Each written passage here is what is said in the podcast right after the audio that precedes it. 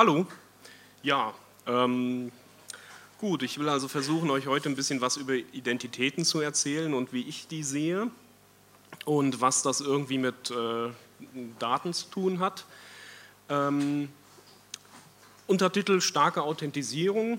Authentisierung ist so ein Gebiet, in dem ich mich schon seit hm, vielleicht neun Jahren oder so rumtummele.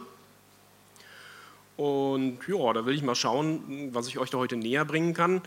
Ähm, wenn ihr irgendwie zwischendurch Fragen habt oder den Fast-Forward-Knopf äh, braucht oder irgendwie äh, den Pause-Knopf oder wie auch immer, ähm, also von mir aus könnt ihr gerne ja, nicht Zwischenrufe stellen, weil die sind nämlich nicht dann auf dem Stream, aber also ich ähm, ähm also von mir aus, wenn ihr irgendwie was auf dem Herzen habt, könnt ihr euch gerne melden und wir haben da so ein Saalmikrofon, ähm, dann könnt ihr das auch schon vielleicht zwischendurch machen oder ihr macht Zwischenrufe und dann versuche ich darauf einzugehen oder sie zu ignorieren. Gut. Ähm, ja, zu Anfang wollte ich mal überlegen, so was ist eigentlich Identität? Und ähm, wenn man da also zur allwissenden Müllhalde Wikipedia geht irgendwie, die hat ja immer so nette Sachen der Begriffsklärung, das irgendwie immer ganz praktisch ist, weil man hat den Begriff Identität aufgeschnappt und fragt sich jetzt, ja, was ist das? Und ähm, Wikipedia kennt also mehrere äh, Aspekte der Identität. Wenn man so unten hinschaut, also irgendwie die Mathematiker unter uns kennen das vielleicht irgendwie so aus dem, aus dem Bereich der Logik. Ähm, was uns interessiert, ist äh, die Identität, die Eigen, Eigentümlichkeit eines Wesens. Ähm, Eigentümlichkeit eines Wesens, das kommt irgendwie aus dem Lateinischen, idem, derselbe, das Gleiche. Sagen die hier bei Wikipedia, ist die Gesamtheit der Entität, der Entität von einem Gegenstand oder von einem Objekt, also von irgendeinem Objekt.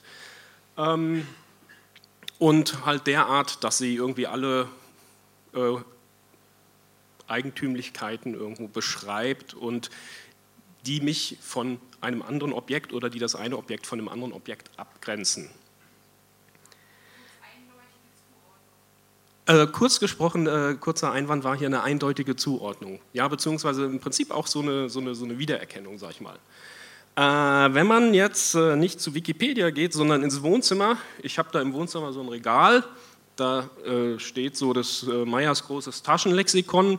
Da habe ich mal den entscheidenden Band mit zwischen äh, Hof und Jam mitgebracht. Da steht also Identität drin. Ähm, da steht halt auch, ja, äh, idem, derselbe. Und die sagen halt auch, ja, vollkommene Gleichheit oder, oder Übereinstimmung ähm, bei Dingen, aber auch bei Personen. Und die führen hier halt auch noch an, irgendwie, okay, dann gibt es so Identitätspapiere für Personen. Ja. Jetzt stand ich schon mal im Wohnzimmer vorm Schrank, habe geguckt, ach, was gibt es denn da noch? Da habe ich noch den Duden gefunden irgendwie, also es ist äh, 20. Auflage von 1991. Ähm, und der Duden sagte also ganz prägnant, alles klar, Identität, völlige Gleichheit. So, hm, Identität gewährleisten. Ja, da habe ich mal angefangen zu denken. Ähm, das heißt, was ist eigentlich jetzt, wenn ich irgendwie so zu meinem Computer gehe, irgendwie, was ist da eigentlich Identität? Und ähm, für mich persönlich ist da eigentlich, äh, wie man dann im Laufe des Vortrags sehen wird, ganz entscheidend da zu unterscheiden. Wenn ich nämlich eine Identität feststelle, kann ich halt irgendwo den Cornelius als Mensch sehen. Kann ich sagen, okay, das ist äh, der Cornelius, die Identität Mensch, Cornelius, da hole ich vielleicht meinen Personalausweis für raus, weil die vielleicht vorher auch geguckt haben, wie groß ich bin, was für eine Augenfarbe ich habe und was für ununterscheidbare Merkmale ich habe. Was es aber noch gibt als Identität, ist halt irgendwie mein äh, Account Cornelius hier da unten auf meinem Computer. Witzigerweise, rein zufällig stand da, war, es eine Virtual Environment, da steht auch noch virtuell davor, spaßeshalber. Also ähm, dieser Account ist auch eine Identität die aber notwendigerweise ähm, nicht sofort was mit meiner Identität als Mensch zu tun hat.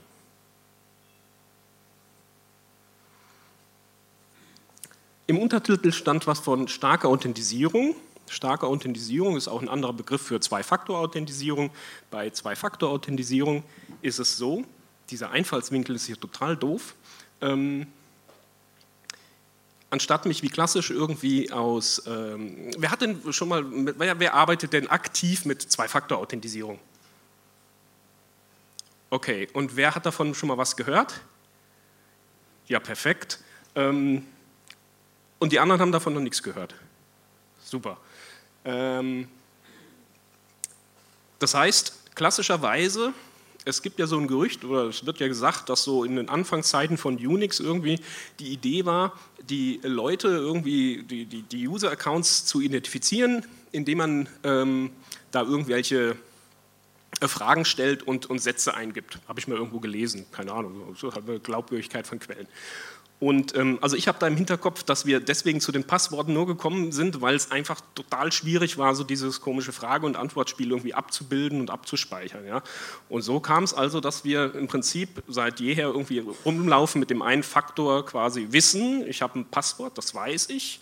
Und ähm, das ist meistens auch ganz gut, weil es ist halt nicht so gut kopierbar aus meinem Hirn raus, höchstens in dem Moment, wo es halt aus meinem Kopf durch meine Finger in die Tastatur läuft.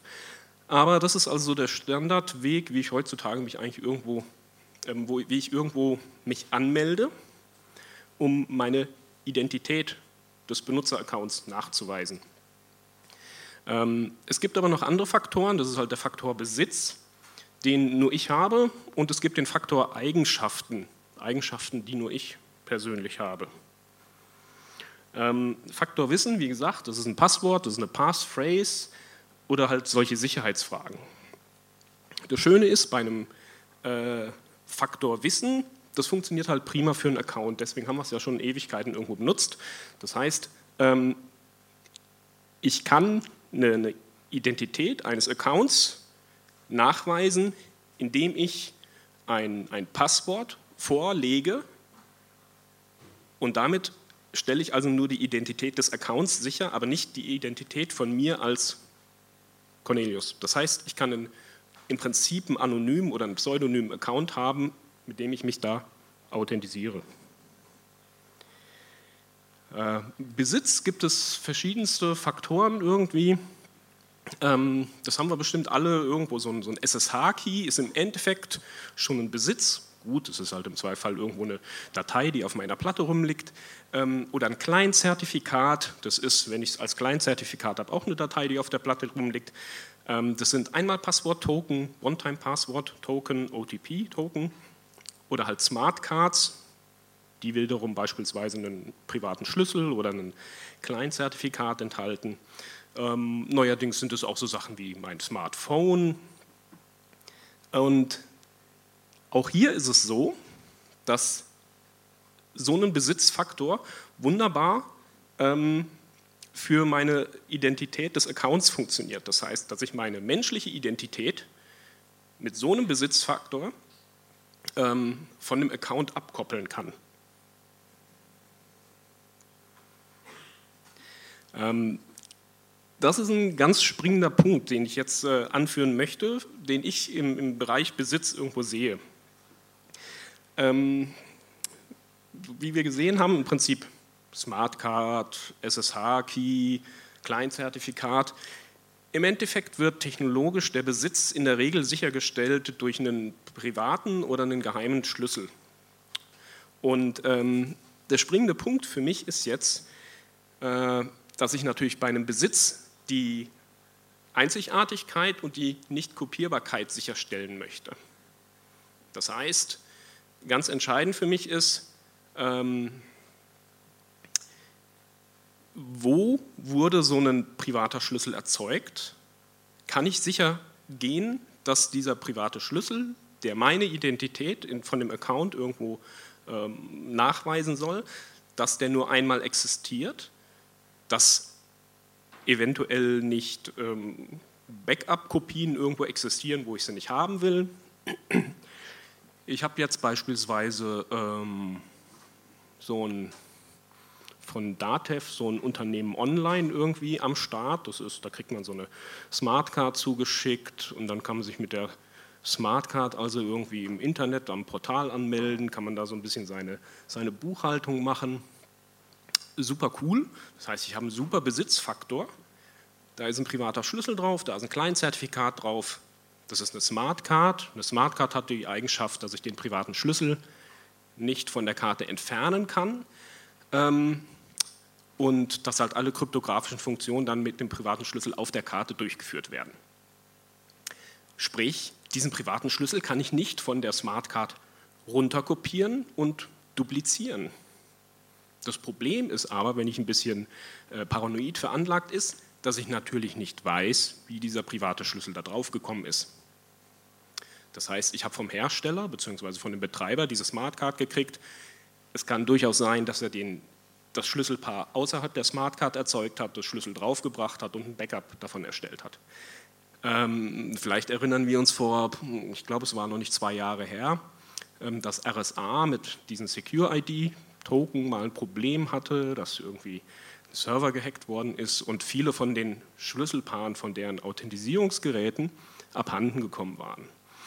Und das ist halt einfach der springende Punkt, weil ich hier sagen will, ich muss halt schauen, wenn ich, wenn ich einen Besitzfaktor einführe, ähm, wo der Besitzfaktor durch den kryptografischen Schlüssel gekennzeichnet ist, ähm, wie dieser kryptografische Schlüssel zu mir gekommen ist.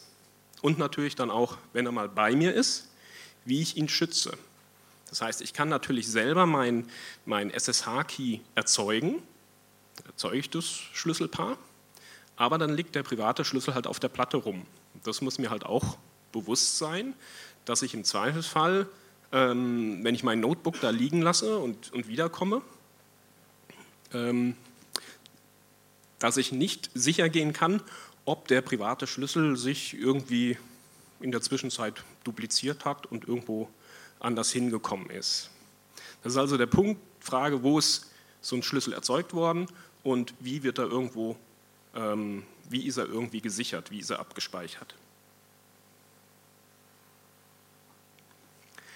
Der dritte Faktor, den wir hier betrachtet haben, sind die Eigenschaften. Ähm, Eigenschaften sind eigentlich, wie gesagt, irgendwie, die ich mitbringe, also die ich jetzt nicht erzeugt habe, sondern die ich irgendwie so von meiner Geburt oder meinem langen Leben irgendwie mitgegeben bekommen habe. Äh, das ist klassischerweise so ein Fingerabdruck, das ist meine Stimme oder eine, die Netzhaut. Da wird also dann auch, äh, die kann also auch gescannt werden. Ähm, was inzwischen schon durchaus recht produktiv ist und mancherorts in Einsatz, ist zum Beispiel das, das Tippverhalten. Also wie ich irgendwie was auf der Tastatur tippe und dann können halt schlaue Algorithmen schauen, ähm, welche Tasten ich in welcher Kombination, in welcher Reihenfolge wie schnell anschlage. Das ist durchaus interessant, weil da gibt es nur so als Seiteneffekt, da gibt es sowas wie Continuous Authentication. Ähm, da habe ich also dann Möglichkeiten zu sagen, okay, ähm, während der Mensch an seinem Computer sitzt, mache ich halt immer wieder so Stichproben, wie tippt der, beziehungsweise wie bewegt er die Maus, es gibt das Ganze also auch für Mausbewegungen, ähm, wie bewegt er die Maus? Und dann kann ich also feststellen, huch, äh, verhält er sich noch so, wie ich ihn halt kenne oder verhält er sich irgendwie anders, sprich, ist er vielleicht selber gar nicht mehr der, der davor sitzt und kann ihn dann rausschmeißen. Ähm, andere Eigenschaft ist zum Beispiel der Gang. Ja, hier ist eine kurze Zwischenfrage. Ja.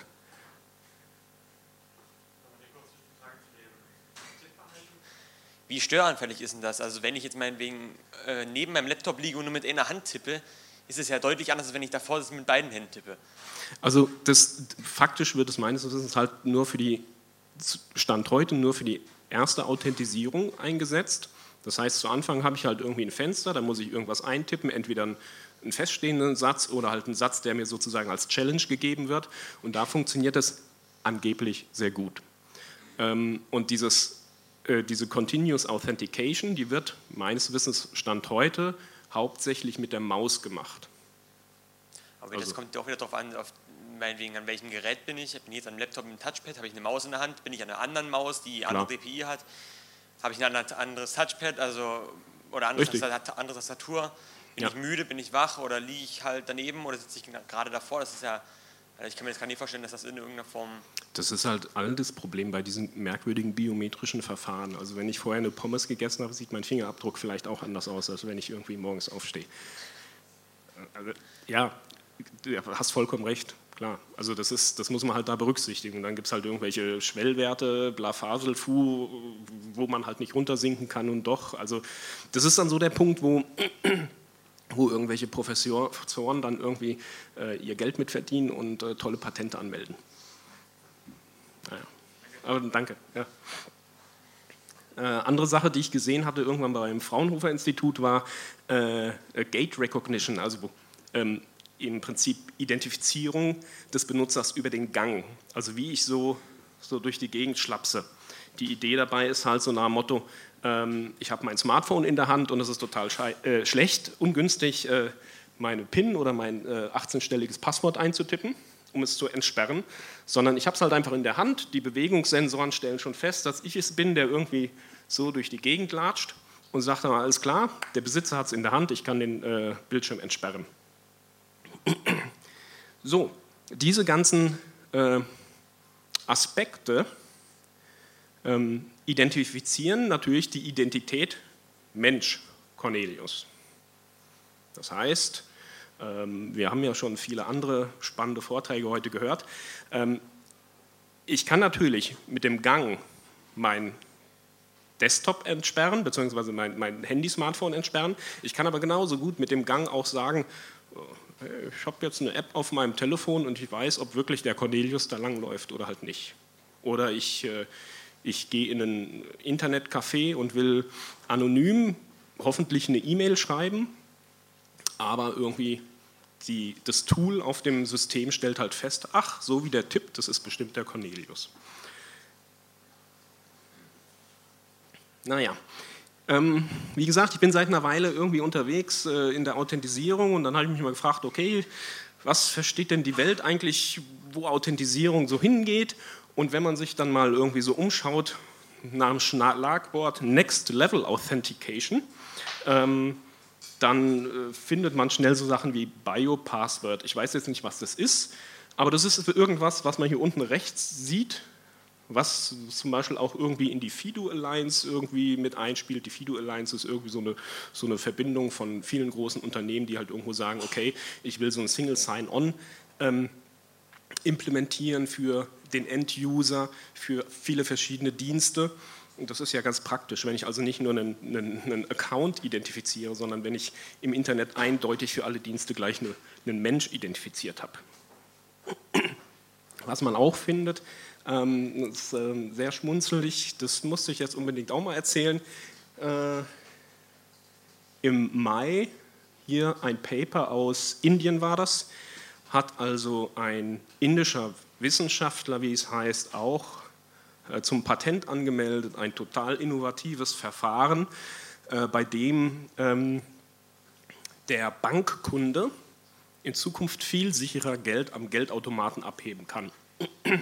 Das unglaublich Innovative daran ist halt, dass, er, dass ich als Bankkunde erstmal zum, äh, zu meiner Bank gehen muss und sagen muss, ach, das mit diesen EC-Karten und so, das finde ich total doof, ich will jetzt hier ein neues, sicheres Verfahren machen.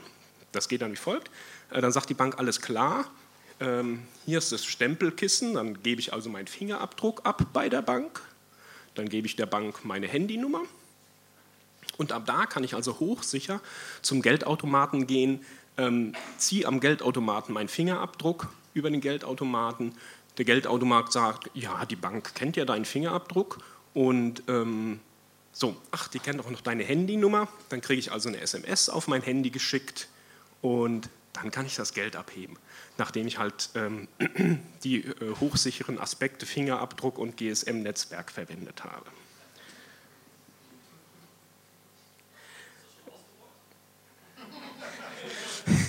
nee, ich glaube, das ist noch nicht ausgerollt, weil wahrscheinlich das Patent dafür noch nicht durchgegangen ist, aber. Wie bitte? ähm, einen Urlaub nach Indien machen.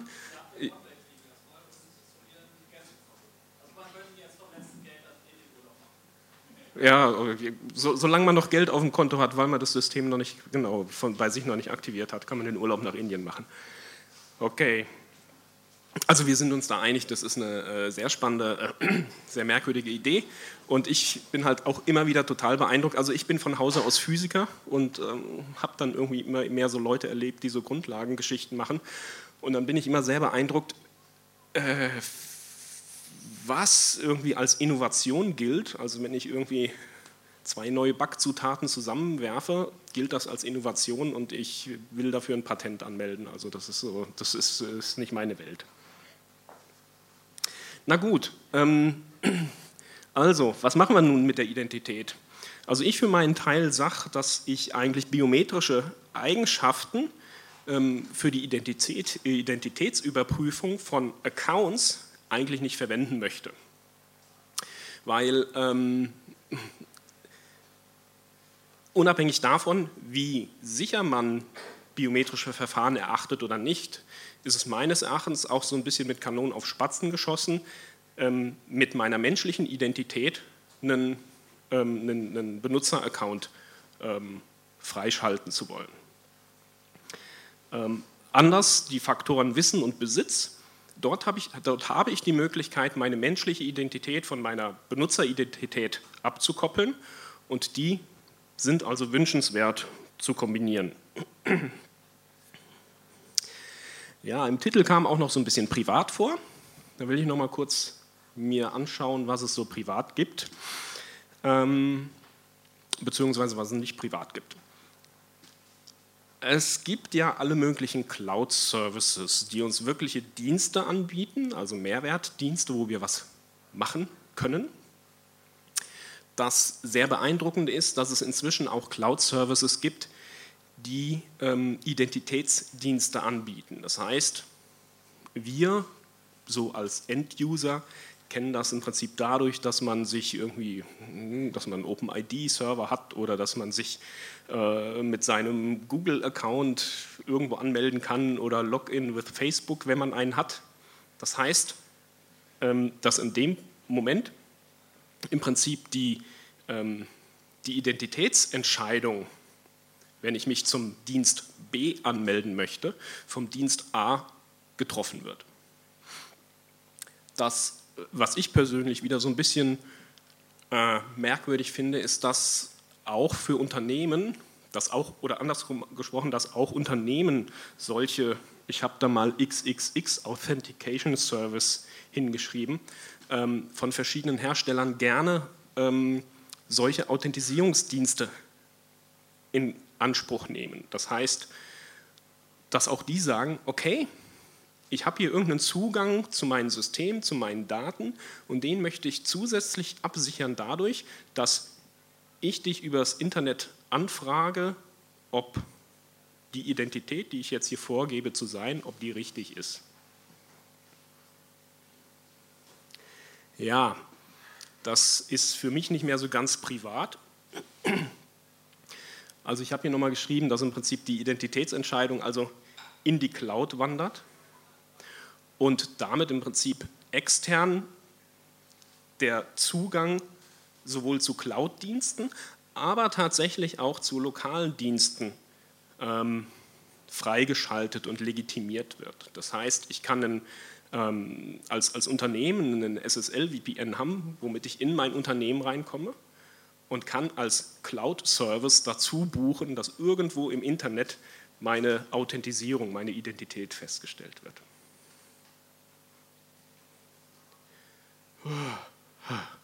Ja, also ähm, das fühlt sich nicht so gut an für mich.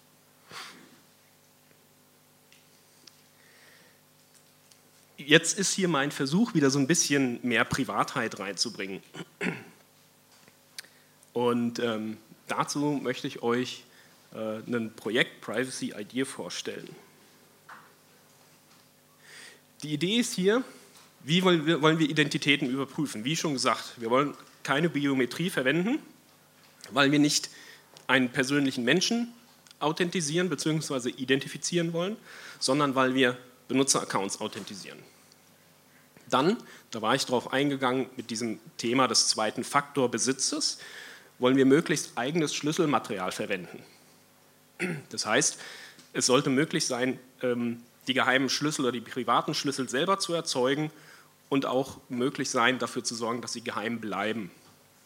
Also es gibt ähm, irgendwie da draußen ziemlich viele äh, Anbieter von, ähm, von, äh, von, von so Authentisierungsdevices, zum Beispiel, wer kennt einen Google Authenticator?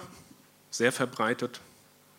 Okay, überraschend wenig. Das ist also so eine App, die ich auf meinem Telefon installieren kann und die, dann, ähm, die mir dann solche Einmalpassworte generiert. Und nur wenn ich das richtige Einmalpasswort eingebe, kann ich mich an irgendeinem Dienst anmelden. Und ähm, diese, ähm, diese App basiert auf einem in einem RFC definierten Algorithmus. Und ähm, das ist wunderbar, weil jetzt haben wir im Prinzip Definitionen, wie man sowas machen kann. 1986 äh, war das, glaube ich, als RSA das erste Mal auf die Idee kam, irgendwie diese komischen äh, Metallboxen zu bauen, die einem solche Einmalpasswörter generieren. Die haben sich halt irgendwie einen proprietären Algorithmus ausgedacht, der halt leider immer noch proprietär ist. Der springende Punkt ist aber, ich habe jetzt also einen, einen RFC 4226, kann ich nachlesen, weiß ich, wie ich sowas sinnvoll implementiere. Und ähm, das Schöne ist, dadurch kriege ich sehr preiswert Hardware. Äh, es gibt zum Beispiel so, ein, so, ein, so, eine Webseite Goose EU, da kann man sich so, da wurde schon manchmal in anderen Konferenzen vorgetragen, so, so Feitian-Tokens kaufen. Ähm, die werden in China gebaut, ähm, die haben, glaube ich, die, den größten Marktanteil, weil sie halt in China sitzen. Äh, die sind halt super preiswert, also ähm, das ist wenn man sich halt mal irgendwie in einem RFC auf irgendwas geeinigt hat, eigentlich ganz praktisch, auch so für den End-User. Das Problem ist, immer noch da beim Bullet Point 2, eigenes Schlüsselmaterial, dass diese Geräte natürlich irgendwo in der Fabrik initialisiert werden. Das heißt, der geheime Schlüssel wird in der Fabrik auf dieses Gerät aufgebracht und ich kriege das Gerät zugesendet und ich kriege eine Datei zugesendet, in der der Schlüssel ist. Altes Problem, das ist nicht mein eigenes Schlüsselmaterial, was ich selber erzeugt habe, ich habe zwar jetzt verhältnismäßig sicheres Schlüsselmaterial, das heißt, der Schlüssel ist aus dem Gerät schwer zu extrahieren, aber ich weiß halt nicht, ob es schon eventuell vorher kompromittiert worden ist. Also, kurze Frage.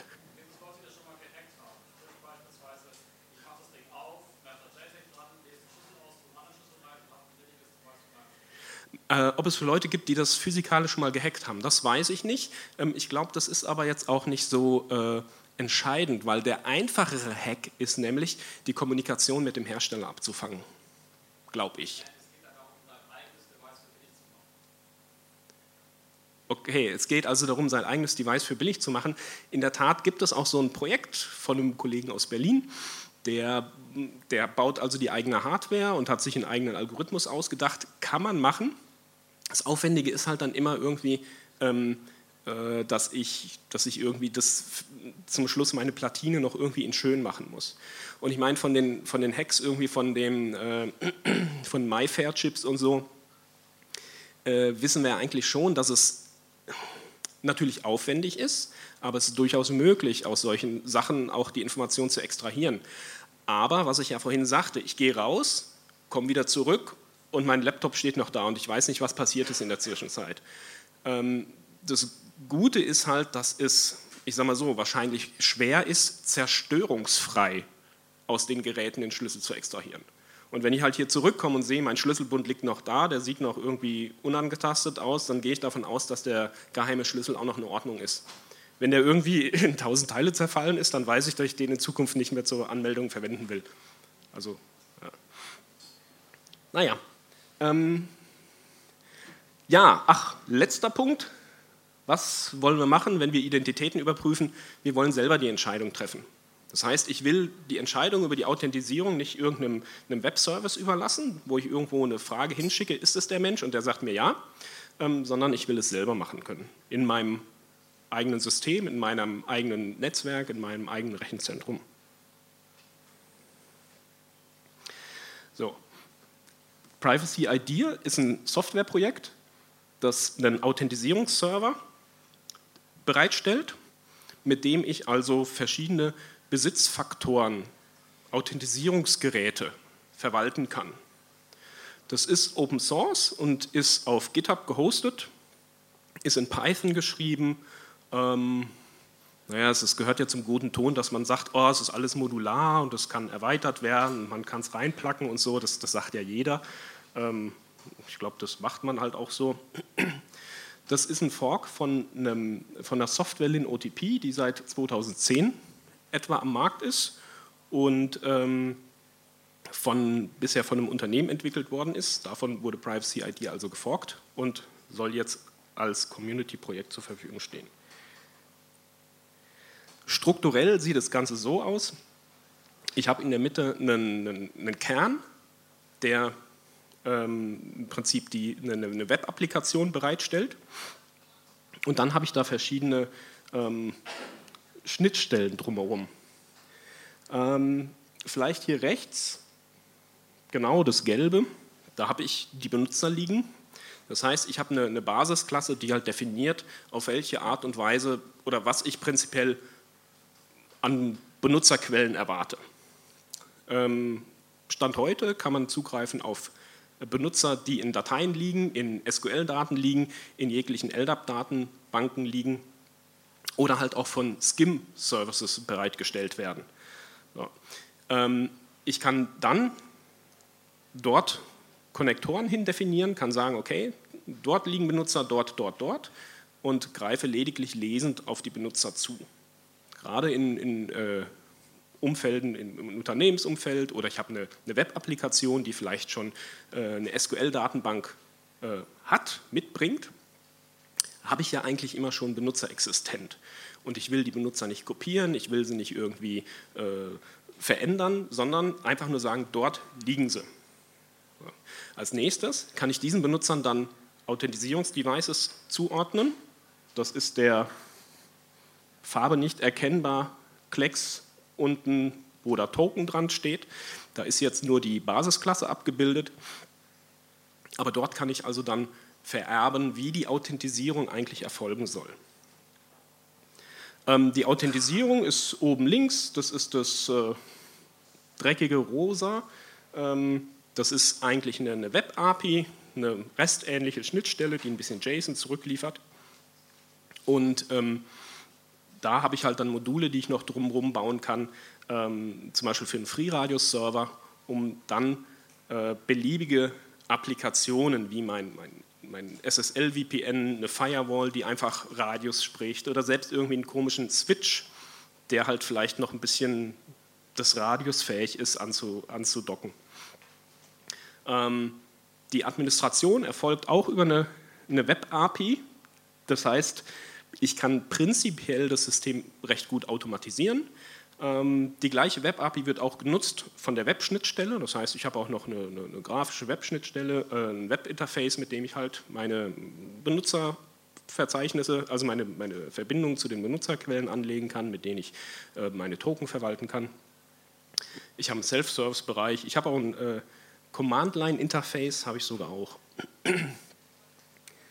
ähm, Gleichzeitig habe ich hier auch noch die Möglichkeit zum Audit, das heißt, ich kann sehen, wann sich wer versucht hat, irgendwie anzumelden. Ein Benutzer kann mehrere Authentisierungsdevices haben. Das heißt, ich kann auch sehen, mit welchem Authentisierungsdevice er versucht hat, sich wo anzumelden. Und ähm, daneben kann ich auch sehen, welche Administratoren welche Tätigkeiten durchgeführt haben. Ja.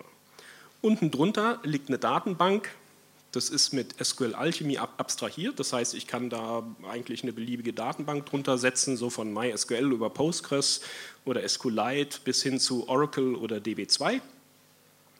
Ähm, und in der Datenbank werden dann also nur die Informationen gespeichert über die Token selber und ähm, welche Token welchem Benutzer gehören. Die Authentisierungsgeräte ähm, da gibt es eine, eine, eine, breite Latte, die da irgendwie unterstützt werden. Prinzipiell will ich da mal nochmal unterscheiden, ähm, weil, weil es im Prinzip auch widerspiegelt, auf welche Arten und Weisen ich mich gegen das System authentisieren kann. Das sind, ich habe es jetzt mal hier so, so Lachs-Click-Token genannt. Es gibt also, ähm, wie gesagt, diese, diese China-Token oder auch so ein Google Authenticator. Da drücke ich irgendwo auf den Knopf und dann sagt mir das Gerät einen Code. Dann gebe ich den Code ein und das Backend überprüft den Code und sagt ja oder nein.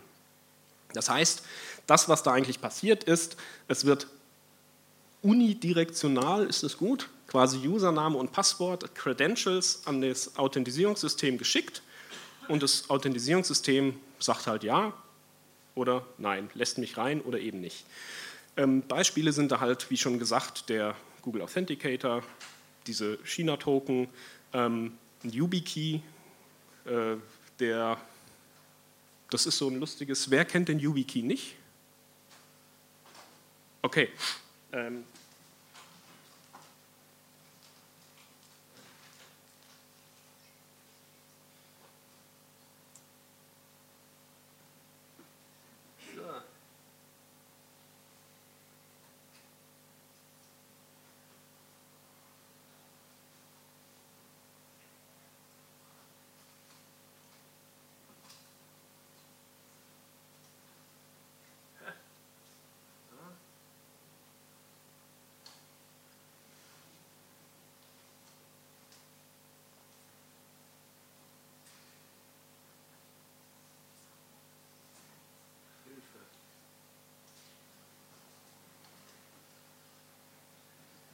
Ach, so, da bin ich. Das ist so ein, ähm, so ein USB-Gerät, äh, ziemlich klein und robust, ähm, irgendwie komplett verschweißt. Äh, das stecke ich halt in den USB-Port und kann da auf diesen äh, elektronischen oder elektrischen, keine Ahnung, Knopf drücken und dann spuckt er mir halt ein äh, einmal gültiges Passwort aus. Das ist so ein normaler alter YubiKey 2 die, gab es halt früher mal noch in weiß. Ähm, und so.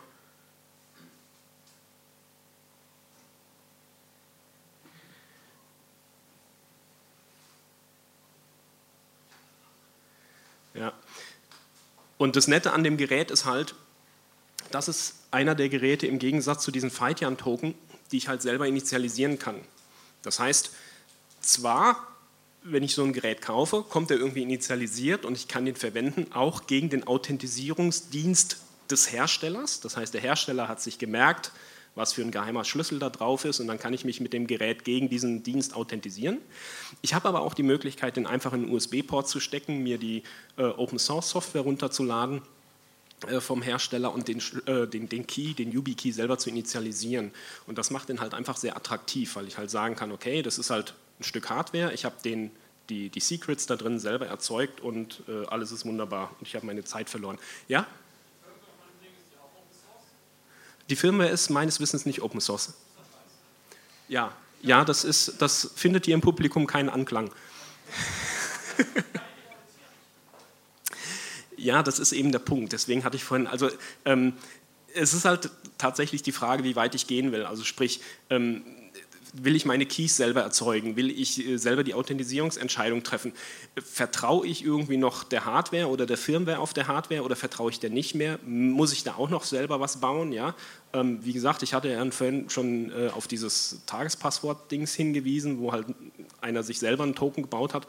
Ähm, Problem ist halt, da kaufe ich halt auch wieder mir Chips ein, und das ist auch wieder die Frage, wie weit traue ich diesen Chips? Es ist, halt, es ist halt Security. Es ist halt die Frage, wie hoch will ich die Latte legen, wie viel, ähm, ähm, wie viel will und muss ich an der Stelle unter meiner eigenen Kontrolle haben.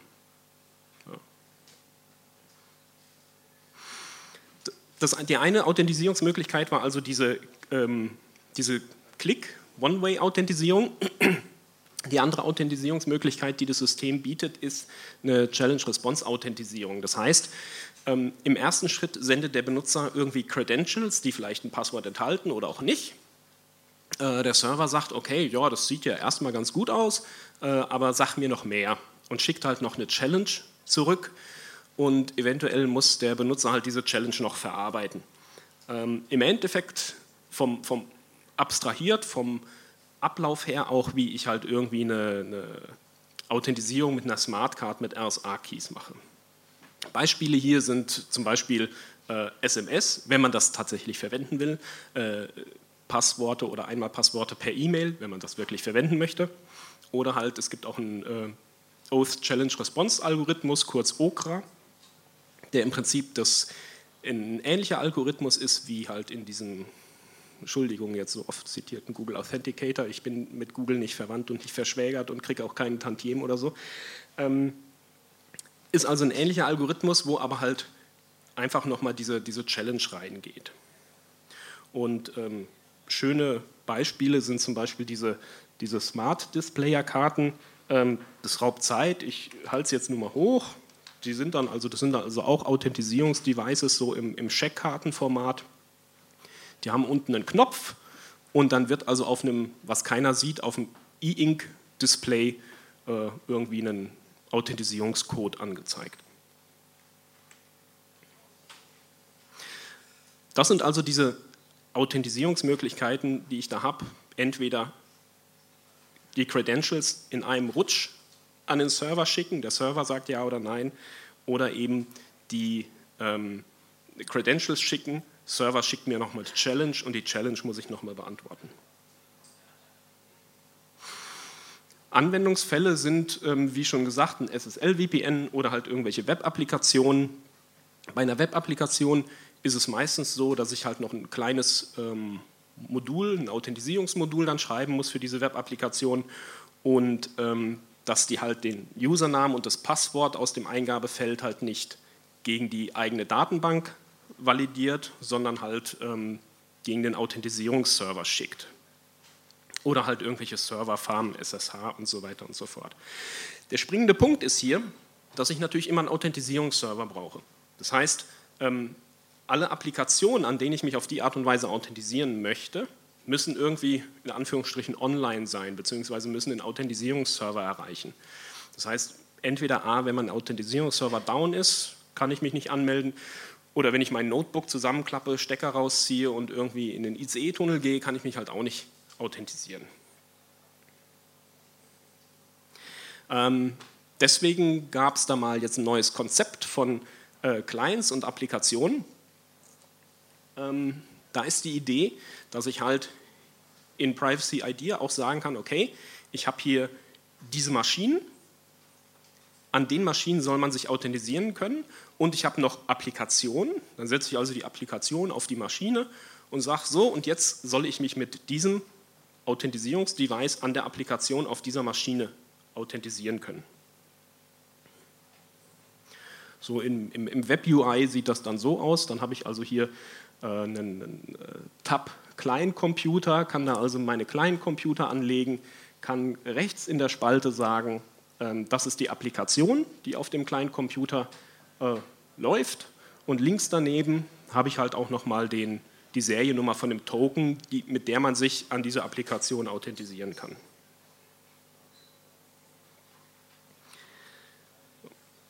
Ähm, Nochmal ein bisschen grafisch verdeutlicht. Bisher war die Authentisierung also oben dargestellt Applikation, sendet Credentials oder auch äh, die, den Response auf eine Challenge an Privacy Idea. Privacy Idea sendet Ja oder Nein zurück. Mit den Maschinen und den Applikationen habe ich jetzt die Möglichkeit, die Authentisierung anders durchzuführen. Das heißt, ich kann, äh, Privacy Idea kann Authentisierungsinformationen an die Applikation übergeben. Wie die jetzt aussehen, das hängt natürlich ab von der Applikation und das hängt im Zweifelsfall auch vom Token-Typus ab. Auf jeden Fall hat die Applikation dann Authentisierungsinformationen. Danach kann ich quasi den, den Server wegtragen oder ich kann die Applikation wegtragen. Und dann passiert die Authentisierung äh, gekapselt in der Applikation selber, ohne dass ich danach nochmal den Authentisierungsserver äh, belästigen muss. Anwendungsfälle für diese Art der Authentisierung sind dann zum Beispiel ähm, ein LUKS verschlüsseltes Notebook zu booten mit dem gerade eben gezeigten YubiKey. Das liegt daran, weil der YubiKey selber auch einen, einen Challenge-Response-Modus kann und dann kann man den also im Challenge-Response-Modus initialisieren und dadurch kann ich also losgelöst vom Netzwerk sagen, okay, ich stecke den YubiKey rein, schalte das Notebook ein, gebe mein Passwort ein und nur wenn auch der YubiKey steckt, kann ich dann das Notebook booten. Äh,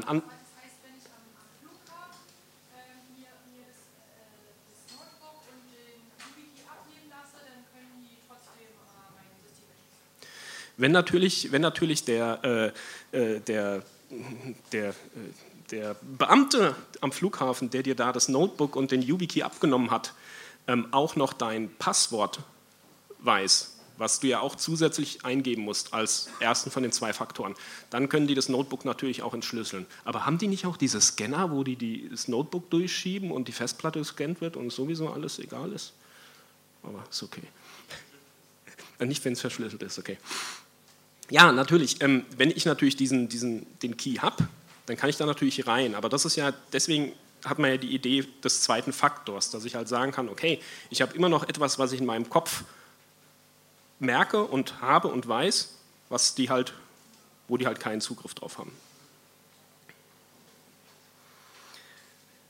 Ja, ähm, die Idee steckt im Namen und es gibt auch weitere Ideen noch. Und die Ideen werden also eigentlich auch immer irgendwie auf GitHub gesammelt. Und ähm, ich versuche da auch einige Sachen ins Wiki zu schreiben, um das möglichst äh, größtmögliche Transparenz irgendwie zu erreichen. Ähm, entstehen, äh, also es gibt Ideen, halt Infrastruktur zu verbessern. Es gibt halt Stand heute äh, Debian-Pakete, äh, sodass man das halt verhältnismäßig simpel installieren kann, das System. Ähm, was halt schön wäre, wenn es halt auch irgendwie äh, RPM-Pakete gäbe, die werden halt auch öfter mal angefragt. Falls hier irgendwie ein, ein, ein, ein einer unter uns ist, der gerne RPM-Pakete baut, dann äh, kann der sich auch durchaus gerne berufen fühlen. Ähm, Im Unternehmensumfeld werden so Sachen wie Appliances äh, gerne gesehen. Ich finde Appliances total bescheuert, aber da muss man sich halt dann irgendwie andere Konzepte überlegen, um irgendwie im Unternehmensumfeld sowas äh, attraktiv und ähm, gut, gut, nutzbar machen, äh, gut nutzbar zu machen. Außerdem sind halt weitere Tokentypen irgendwie gedacht zu integrieren und ähm, es ist ganz spannend, inwieweit man halt auch mal einfach das Thema von Kleinzertifikaten angehen kann, dass man halt sagt, okay, man hat halt nicht nur irgendwie einmal Passwort-Authentisierungsgeräte, sondern man hat auch, man äh, verwaltet auch Kleinzertifikate, vielleicht einfach erstmal nur als Soft-Zertifikate ähm, oder man rollt zum Beispiel auch Smartcards direkt aus. Das ist aber eine äh, etwas größere Geschichte, was, wo irgendwie schon lange von geträumt worden ist und was halt einfach ähm, was halt einfach auch einen, jemals immer konkrete Anwendungsfälle er, erfordert, um halt sagen zu können, okay, man, man klopft da mal die Anforderungen alle ab und versucht sie ähm, abstrahiert in ein sinniges Konzept zu gießen. Äh, ich bin dann jetzt auch erstmal durch. Ich habe da gerade eben noch eine Hand gesehen und ähm, wir haben, glaube ich, auch noch ein bisschen Zeit für ein paar Fragen. Ja, bitte.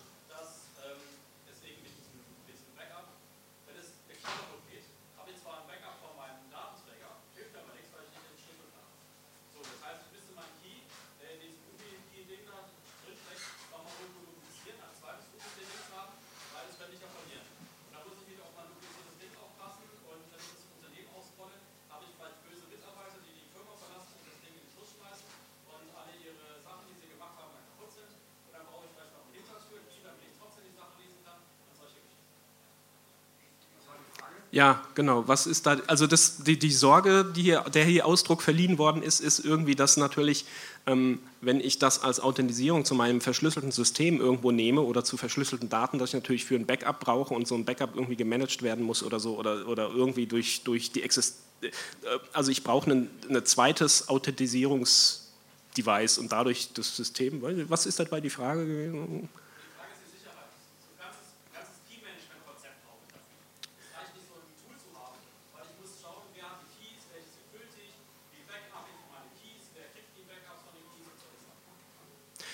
Also es ist dafür ein Key-Management-System nötig, um, um, quasi die, äh, oh, es ist total schwierig, das alles zu wiederholen.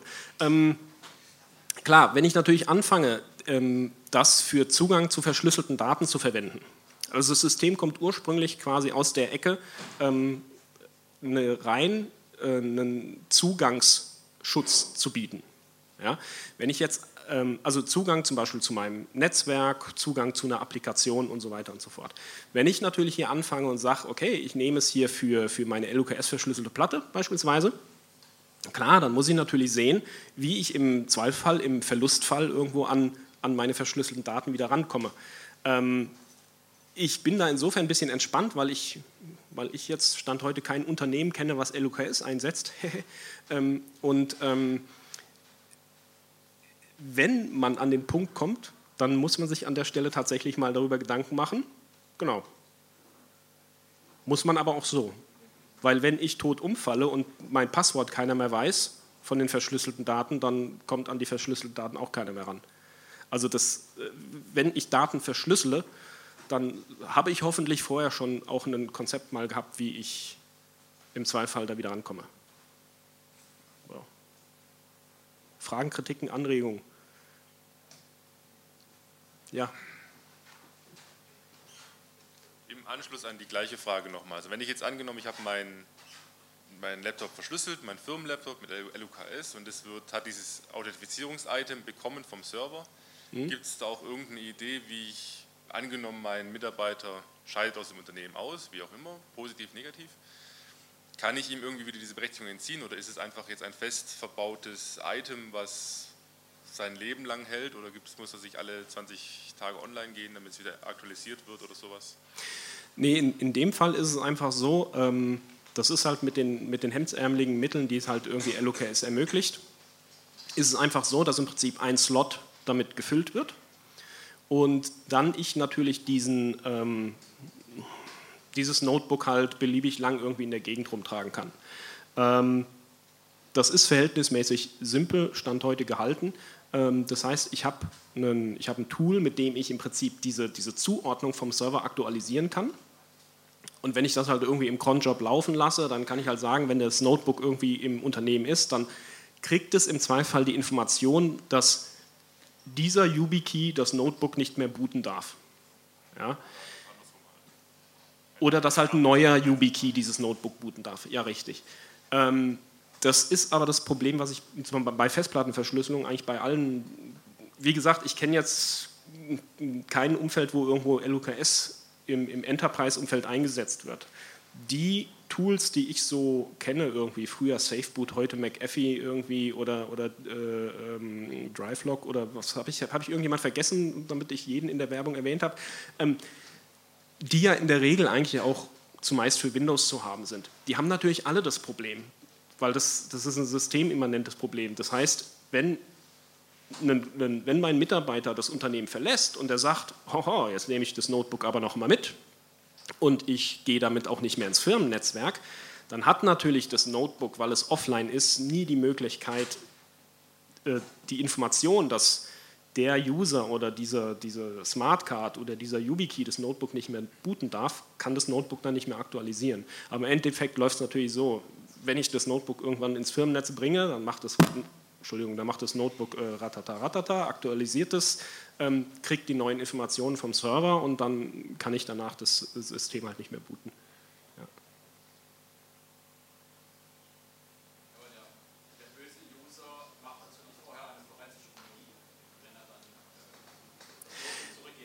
Das ist natürlich klar. Ich meine, dass, dass der böse User natürlich vorher eine Kopie gemacht hat und im Zweifel, ähm, das, das ist, Data Leakage Prevention gibt es nicht. Ja, irgendwie. Also das, da, da kann ich äh, machen, was ich will. Im Zweifel lege ich das Notebook auf den Kopierer. Also halt nicht das Notebook, aber halt, also wenn irgendein Unternehmen halt glaubt, ich kann verhindern, dass die Leute meine, äh, meine Dateien irgendwo hinweg kopieren, ja, im Zweifelsfall, wenn der Mitarbeiter das natürlich will, dann kriegt er das auch hin. Also da kenne ich kein System, was es heutzutage irgendwie komplett verhindern kann.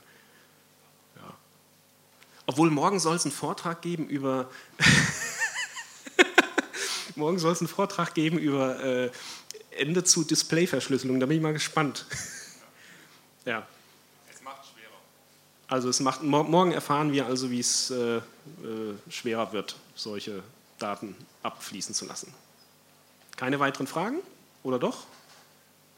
Ansonsten bedanke ich mich nochmal recht herzlich für eure Aufmerksamkeit und wünsche erstmal einen schönen Tag. Danke.